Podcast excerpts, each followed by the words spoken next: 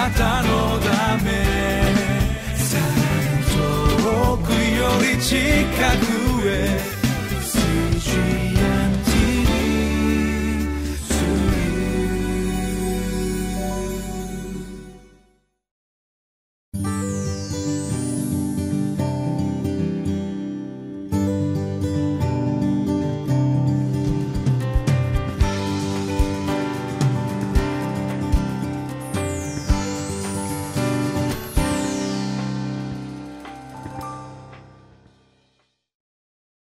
皆さんご機嫌いかがですか？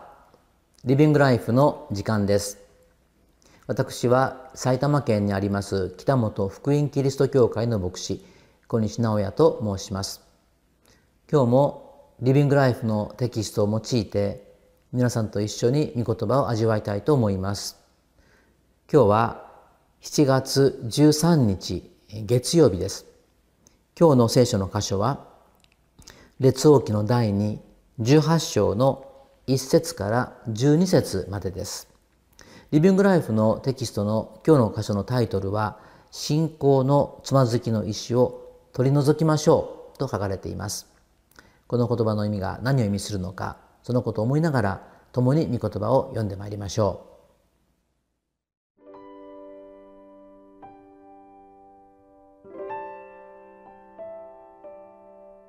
列王記第2 18章1節から12節イスラエルの王エラの子ホセアの第3年にユダの王アハズの子ヒセキヤが王となった。彼は25歳で王となり、エルサレムで29年間王であった。彼の母の名はアビといい、ゼカリアの娘であった。彼はすべて父祖ダビデが行った通りに、主の目にかなうことを行った。彼は高きところを取り除き、石の柱を打ち壊し、アシェラ像を切り倒し、モーセの作った聖堂の蛇を打ち砕いた。その頃までイスラエル人はこれに香を焚いていたからである。これはネフシュタンと呼ばれていた。彼はイスラエルの神、主に信頼していた。彼の後にも彼の先にも、ユダの王たちの中で彼ほどの者は誰もいなかった。彼は主に固くすがって離れることなく、主がモーセに命じられた命令を守った。主は彼と共におられた。彼はどこへ出陣しても勝利を収めた。彼はアッシリアの王に反逆し、彼に仕えなかった。彼はペリシテ人を撃ってガザにまで至り、見張りの櫓から城壁のある町に至るその領土を打ち破った。ヒゼキヤ王の第四年、すなわちイスラエルの王エラの子ホセアの第7年に、アッシリアの王シャルマヌエセルがサマリアに攻め上って包囲し、三年の後、これを攻め取った。つまり、ヒゼキヤの第六年、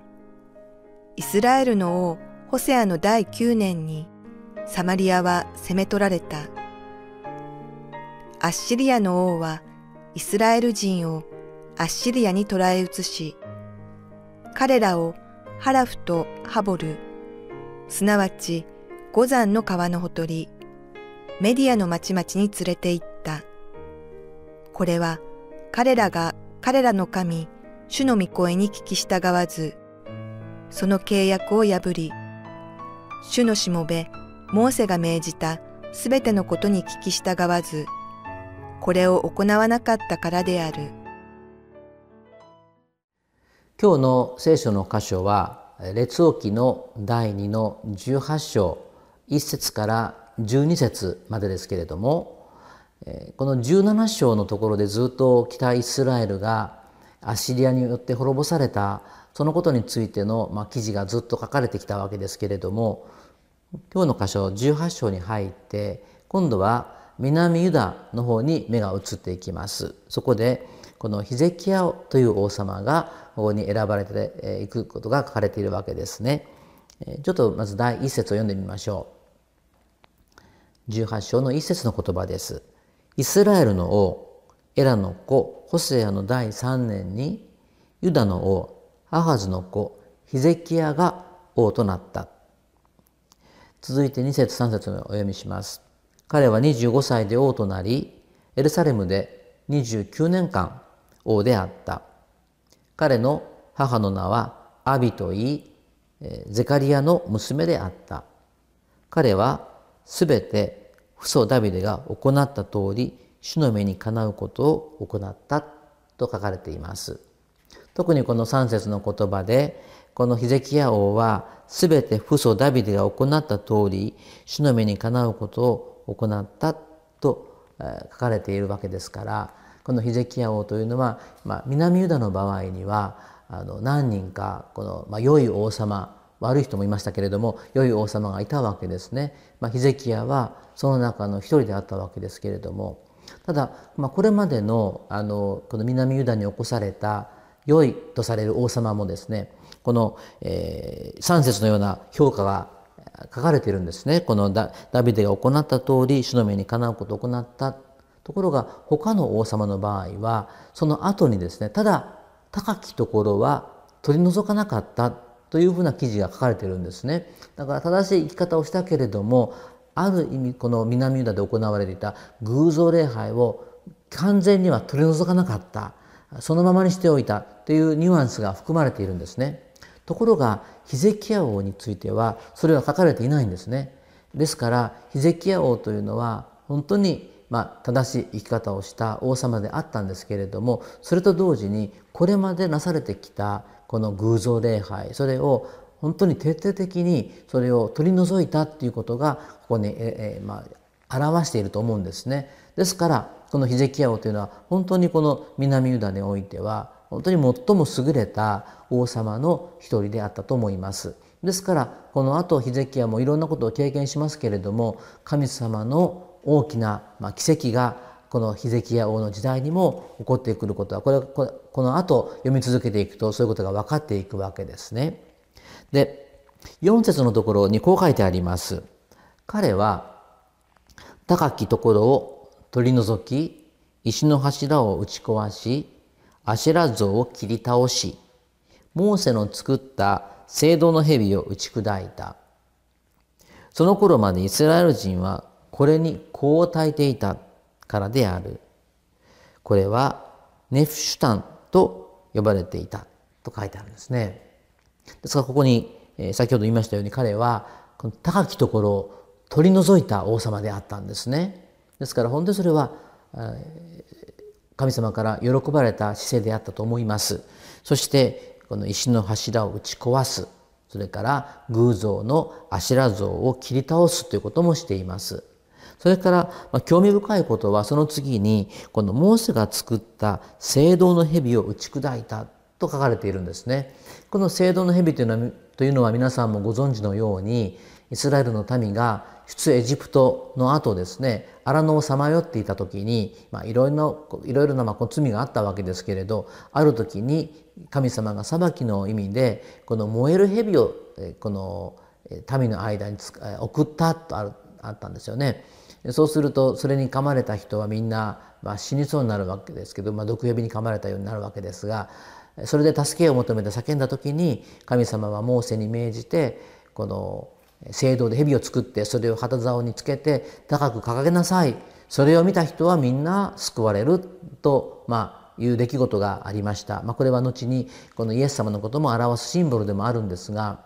これがどうもこのモーセが作った聖堂の蛇もうその時代から何年も時間あの時は過ぎているんですがイスラエルの民の間にそれがまだ残っていたようなんですね。そしてそれがまたいつの間にか何かその、まあ、もちろんその時には聖堂の蛇を見た人は死なないで済みましたからなんかその聖堂の蛇そのものに特別な力があるかのように人々がそれをまあ礼拝のある意味で礼拝の対象のようにしてしまってたんですね。それでしかも名前まで付けられていてこれはネフシュタンという名前で呼ばれていたとあるんです。まあ、人間というのはそのようなものに頼るっていうかこうそのような誘惑っていうのはまあ受けやすいそれは分かるんですけれどもそれは神様が決してお許しになるものではなかったんですね。ですからヒゼキヤ王もそれをこれはもちろん記念のものであったと思うんですけれどもこのモーセが作った聖堂の蛇も打ち砕いたと書かれています。ですから神様のこのヒゼキヤ王に対する評価というのは五節に書かれていますけれども彼はイスラエルの神主に信頼していた彼の後にも彼の先にもユダの王たちの中で彼ほどの者は誰もいなかったと言われるほどにこのヒゼキヤ王はこの神様に忠実に仕えていくものとなりました。6節にもあります。彼は主に固くすがって離れることなく主がモーセに命じられた命令を守った。彼の信仰姿勢は自分からもうこの神の教えに離れないそれに従っていくという決断を持って歩んでいったんですね。王様として国を治めるということは本当にいろいろ大変なこともあると思うんですけれども彼は主を第一とするということを絶対にそこから離れることはありませんでした。ですから7節を見るとこうあります。主は彼と共におられた。彼はどこへ出陣出陣しても勝利を収めた。彼はアッシリアの王に反逆し彼に使えなかったとあるんですね。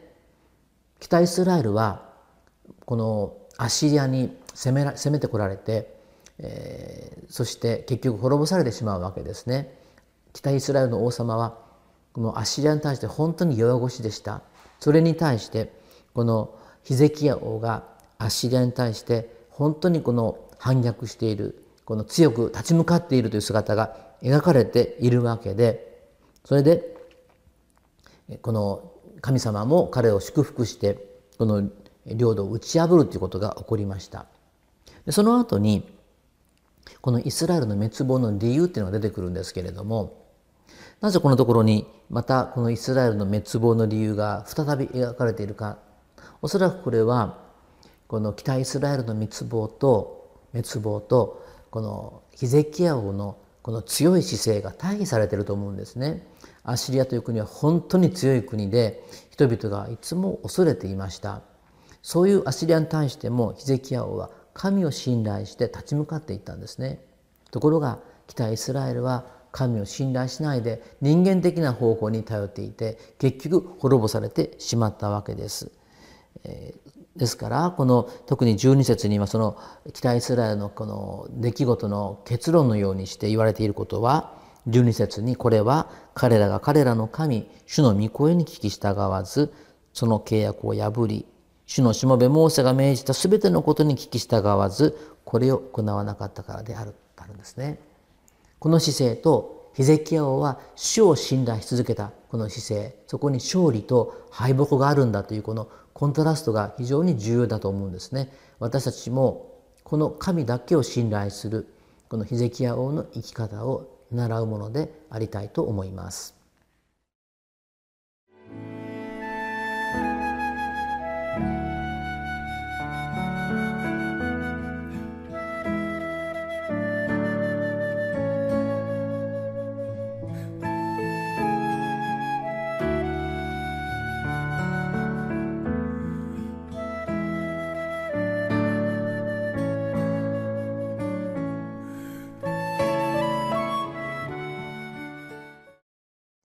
今日の箇所では南ユダの優れた王様ヒゼキヤ王について学びました。ヒゼキヤ王についてはこの聖書はヒゼキヤ王は主にすがって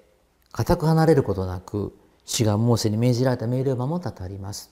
それが彼の生涯に勝利と祝福をもたらしました。私たちもこのヒゼキヤに倣って主から離れることなくこの主の教えにいつも聞き従うものでありたいと思います。それではお祈りをいたしましょう。恵み深い天の父なる神様、今日はこの聖書を通してヒゼキヤ王の信仰の姿勢を教えられたことを感謝をいたします。周りに敵がいる中で国を治めることは本当に大変だったと思いますけれどもヒゼキヤは神から神にすがって離れることなくこの神の教えを守り通す生き方を全うしたとあります。私たちもどうかこのヒゼキヤ王に見習ってどんな時も人を恐れたり人に頼ったりすることなくただ神であるあなたを信頼しあなたの教えに従っていくものとならせてください。